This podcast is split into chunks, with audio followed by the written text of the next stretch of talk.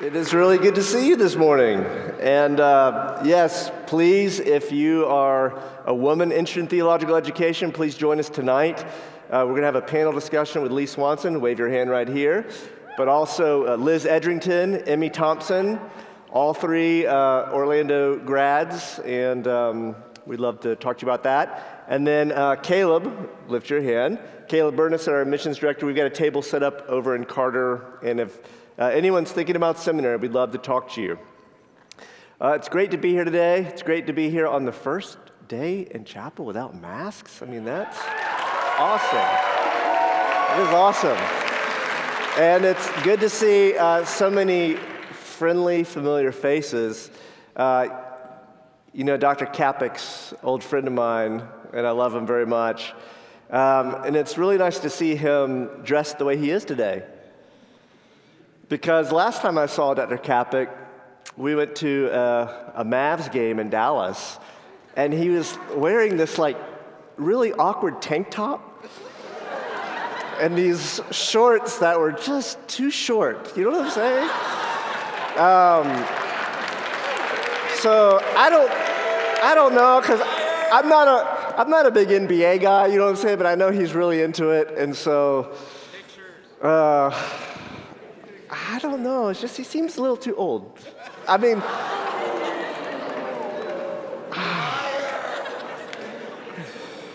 but man, good to see you. All right. Uh, if you have your Bible, uh, please open it to Psalm 93. I'll read it, and I will try to not think about Dr. Kapic in short shorts, and then we'll pray. Hear the word of the Lord. The Lord reigns. He is robed in majesty. The Lord is robed. He has put on strength as his belt. Yes, the world is established. It shall never be moved.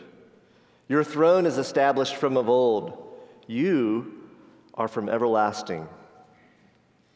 The floods have lifted up, O Lord. The floods have lifted up their voice. The floods lift up their roaring mightier than the thunders of many waters, mightier than the waves of the sea. The Lord on high is mighty. Your decrees are very trustworthy. Holiness befits your house, O Lord, forevermore. Let's pray. Our Father in heaven, we are grateful that you call us into your presence, and we come with thanksgiving in our hearts, and we bow our hearts and our lives to you. It is not we who have made ourselves, but you have made us. You have redeemed us. You have called us your children. You have promised us an everlasting inheritance. And we would hear uh, your voice this morning through your Son and by your Spirit. May we be encouraged that you indeed reign for us in Christ. And we ask it in his name. Amen. So, uh, boy, this was probably, I guess, almost 30 years ago. I was about your age, and I grew up in Florida. Um, and the thing that my family did, did growing up, my dad did it when he was growing up, water skiing. It's our favorite thing. And most of the time, we were water skiing in lakes and rivers and so forth. Uh, but from time to time, we would get a little bit brave and go out in the ocean, which is a little bit sketchy, to be honest, as you'll see. Uh, and one day we were skating and uh, skiing, water skiing the St. Johns River, which is a big river, and came to the mouth of the river. We said, you know, it's kind of a pretty day. Let, let's go out in the ocean. We're going to go water skiing in the ocean. And uh, we, we come out into the Atlantic Ocean and you know, we, we have to do this right, so we said, let's, we need to go down the beach two miles. And you may ask, why do you need to go down the beach two miles, right? Uh, isn't the ocean perfectly fine right here? Well, the trick is, two miles down Atlantic Beach is where all the hotels are, and that's where all the girls were, right? So, um, so we take our little ski boat,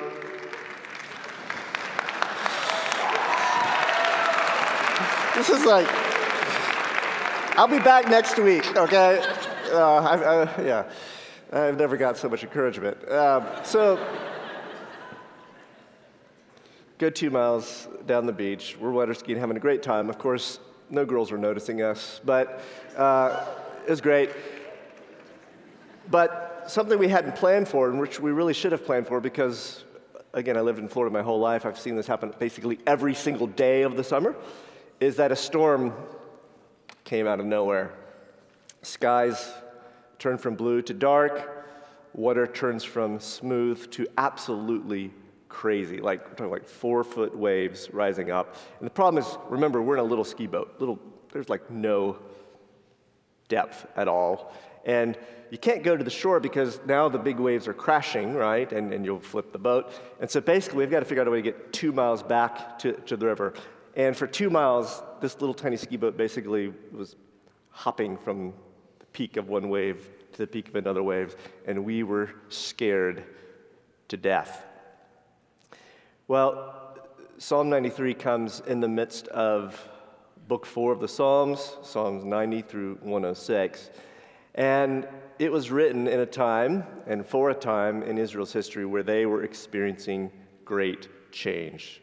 Change they should have known was coming, but they were not prepared for, and their life had turned upside down.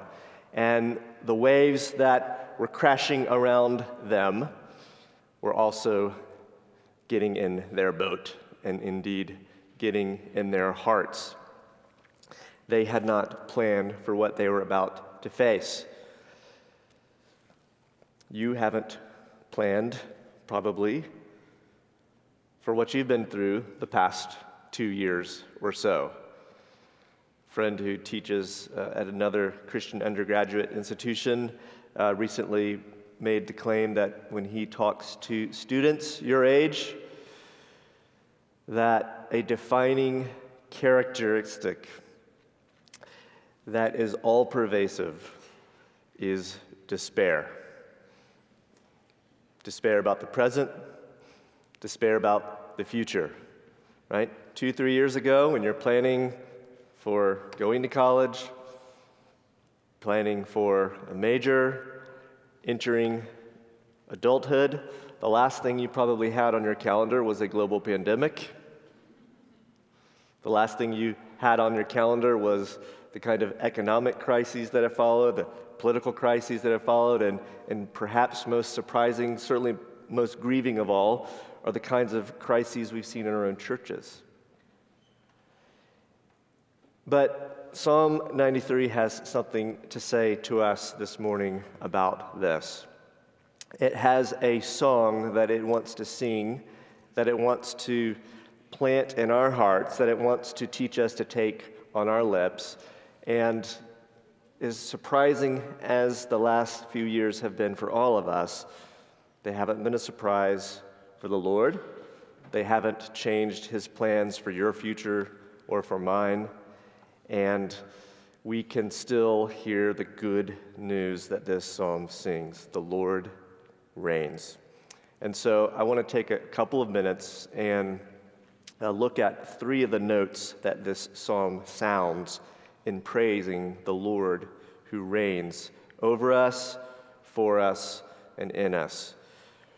First note that this psalm sounds, we see in verses 1 and 2 that the world's stability is a sign that the Lord reigns. The world's stability is a sign that the Lord reigns. It's a common thing you see in Scripture that uh, the Bible wants to teach us how to think about our lives. It wants to teach us how to think about God by telling us to look out at the world around us. So, Psalm 104 does this, looks at all the different creatures that God has made, looks at all the different habitats that God has placed them in, and it, it teaches us to, to draw from this perception the conclusion that God's wisdom is manifold, right? How manifold are your works? In wisdom you made them all. Jesus does a similar thing in the Sermon on the Mount, where he tells you to look at the birds, right? They don't toil, they don't spin, they don't gather into barns, but the Lord takes care of them. In other words, when, when you see that happy little bird tweeting around campus, that's supposed to remind us that we have a good Father in heaven who takes care of us. Well, Psalm 93 does a similar thing, but in this case, it draws our attention to the stability of the world. And it wants us to see that the stability of the world is a sign of God's eternal and sovereign power. It's a remarkable thing. Uh, how many of you, when you went to bed last night, uh, got really anxious and worried and, and, and stayed up for hours wondering if the sun was going to rise today? You might have worried about a lot of things. You might have worried about a test. You might have worried about uh, money. You might have worried about relationships, but you probably didn't worry about the sun rising today. Why? Because we can take it for granted right? When the farmer sows a certain kind of seed, he doesn't wonder if after uh, watering it and watching over it for months and months and months, one morning he's going to come out and kangaroos are going to be springing from the ground instead of wheat. Why? Because farming presupposes regularity. When men and women marry, they, they hope to have children. There are certain patterns that are built into the world, certain stability certain regularity. And Psalm 93 says that we should see that stability as a sign that the Lord reigns. Well, the question is why? Why does the stability of the world count as evidence that the Lord reigns? Well, the reason is, it's because the, the world in itself has no stability. It's interesting when, when Book 4 of the Psalms starts in Psalm 90, this is actually the first major theme it reflects upon the instability of creation, and, and particularly the instability of human beings, especially because of our sin. It, it describes that instability in a number of ways as, as a dream that the moment you wake up, you've forgotten what it was. It describes it as a sigh. That's the permanence of our lives. Well, how is it then that the regularity of the world exists? Well, Psalm 93 says, Climb the ladder. The world is established, it shall never be moved. Then it takes us up from the world to heaven, where God's throne is. It says, Your throne, O God, is established from of old. But then it climbs even above heaven and says, You, O Lord, are from everlasting. It's the eternal God who's the source of this world's stability. And so here's the thing about it, right? That reminds us that for all the, the craziness that we see in life, all of the unpredictability, all the unexpected things, we, we can sometimes kind of compare those against the things we're, we're used to seeing at, that used, we can usually trust in and, and think that these are just the conscious. But, but actually, even the things that we usually trust in, those stable things are reminding us in the midst of chaos that this is God's world. He's in charge, right? His purpose is going to prevail. And so when you see the sunrise in the morning, remember, the Lord reigns. The second note that this psalm sounds, and we see this in verses 3 and 4, is that the world's instability is not a threat to the Lord's reign, and therefore, it's not ultimately a threat to you either. Verse 3 The floods have lifted up, O Lord, the floods have lifted up their voice. The floods lift up their roaring. Stability is not the only word that this psalm communicates. Instability is there as well. So this is not a kind of Pollyannish, oh, don't worry, everything's going to be all right. You're, you're, you're, you're exaggerating how bad your circumstances are. Trust God. That's not what this psalm is saying. Okay? This psalm knows about those chaotic waves that crash around us. This psalm knows about those chaotic waves that crash in our hearts, that, that bring turbulence in our lives. And it has a word to say about that as well. Now, I think in the context of Psalm 93, these waves represent the nations which have probably invaded Judah and, and sent God's people into exile. They represent the real threat of God's enemies against God's people. And the thing about it in, in, in, in the exile, right, is that Israel knows that these waves have crashed around them. These voices have, have lifted up their God defying cry, their people of God destroying anger, and that the chaos really is all their fault. They've brought this on themselves. Right? In the Mosaic covenant, the Lord had laid out very clearly the sanctions that would come if his people were disobedient to his law. Right? If they did not love God and neighbor the way they were called to do. And we know from the history of Israel, they had not done this. And God said, When you don't do it and I call you back, though you continue to disobey, I'm going to send the nations against you. And so Israel knows that they deserve what they've gotten. And, and, and the reason the waves, I think, are used to symbolize this opposition in the nations is because, as we know in Scripture, waters are often the, the chief threat to God's people, right? Even in the creation. After God brought all things into existence, as the Spirit of God is hover, hovering over the waters, darkness covered the face of the deep. When Israel comes out of the Exodus, what do they face immediately that almost seems to ruin their escape just as soon as it has begun? They've got the Red Sea. And so, waters are a threat, and they represent the threats that come against God's people. But verse 4 says, Mightier than the thunders of many waters, mightier than the waves of the sea. The Lord on high is mightier. The forces within creation that stand against God, that stand against God's people, are not mightier than God. They are not a threat to his reign, and therefore they're not ultimately a threat to us. And again, this is what the entire story of Scripture says. Darkness is over the face of the deep, but God separates the water from the dry land making the world inhabitable for human beings.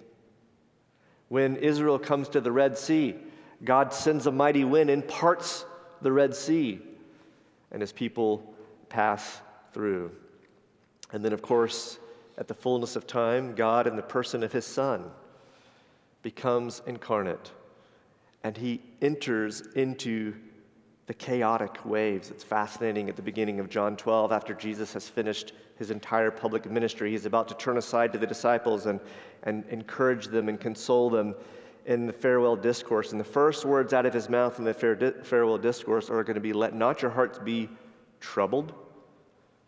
Don't let the tumult and turbulence overwhelm you. But before he issues that word of consolation to the disciples, in chapter 12, what does he say of himself? My soul is deeply troubled. Why? Jesus, have you brought this on yourself? Have you been unfaithful to God and now do you stand under the threat of God's curses? And of course, we know the answer is no. His soul is not troubled because he faces the turbulence of waves because he faces the chaotic voices that would accuse him of his sins. His soul is troubled because he says he's going to be lifted up from the earth as a sacrificial lamb to bear the curse for our sins. But of course, this is what Psalm 93 says. How is the Lord, how does the Lord show that he is mightier than the waves? The Lord on high lifted up from the earth on the cross is not only a sacrificial lamb, he is the lion of the tribe of Judah who deposes the one who could accuse us, the ruler of this world, so that now nothing can separate us from the love of God. And this is the great transition, of course, that Christ effects on the cross. Before he died, Anytime the waves arose around God's people, they had to ask the question, What have we done to bring this upon ourselves? After Christ died and rose again and ascended to the right hand of God and poured out his Spirit, the Lord says to his people, If anyone stirs up strife against you from here on out, It's not from me. The Lord on high is mightier than the voice of many waters. The world's instability is not a threat to the Lord's reign. And if you are in Christ, it's not a threat to you either. The last thing we see in these verses, we see it in verse 5. The Lord's reign, because it is reflected in the world's stability, because it overrules the world's instability, and it does so majestically and gloriously and triumphantly in Christ and in his death, resurrection, ascension, and enthronement to the Father's right hand. Because of these things, the Lord's reign guarantees that we will behold his beauty. Your decrees are very trustworthy. Holiness befits your house, O Lord, forevermore. It's an interesting way of describing the house of the Lord, which, again, in the context of the original audience of Book Four of the Psalms, would have been destroyed. So we're now talking about a future hope. There's fascinating language that is used to describe the holiness of God's house. Not here holiness as a threat to sinners, although that is part of God's holiness, but holiness as an attractive force. Holiness is beautiful. It says, holiness bedecks your house. Your house is lovely with holiness. The word lovely is it's, it's the word that's used to describe the one whose feet are running on the mountains to preach good news. How lovely are the feet of him. It's the language used in Song of Psalms, chapter 1, verse 10. I think Dr. Allen preached on Song of Songs. Controversial text. Dr. Allen. Song of Songs describes the loveliness of his lover's cheeks. Well, this is the description given to the Lord's house. Why is it? Because we know, of course, that at the fullness of time, Christ did not only come to be our Redeemer, to bear our sins on the cross, but he came to be our bridegroom. Psalm 45 says, You are the most handsome of the sons of men and the great hope that the Lord's reign guarantees, the firm foundation that lies before us, no matter what comes against us in the short term or in the long term, is that we will behold the King in his beauty. We will see his face. You are made for beauty. You've been redeemed for beauty. And again, if you are in Christ, your destiny is beauty, to behold the King in his beauty. Well, you and I may not have planned for the last few years, and this text does not offer us three helpful techniques three ways to think better and manage our lives, but it does offer us a song.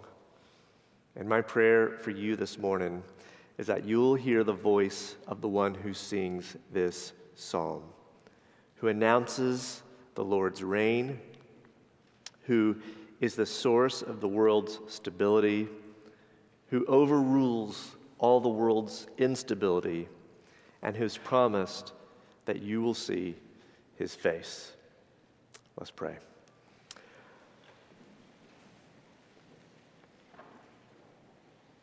Our Father, from whom every family in heaven and on earth is named, we pray that according to your riches and glory, you will grant through your Spirit that Christ might dwell in our hearts through faith that we, being rooted and grounded in his love, may have strength to comprehend with all the saints what is the breadth and length and height and depth, to know the love of Christ, which is past knowledge, that we might be filled with all the fullness of God. And we ask it that unto you, our Father, who is able to do exceeding abundantly beyond all that we ask or think, according to his power that is work in us that unto you will be glory in the church and in Christ Jesus throughout all generations, forever and ever. Amen.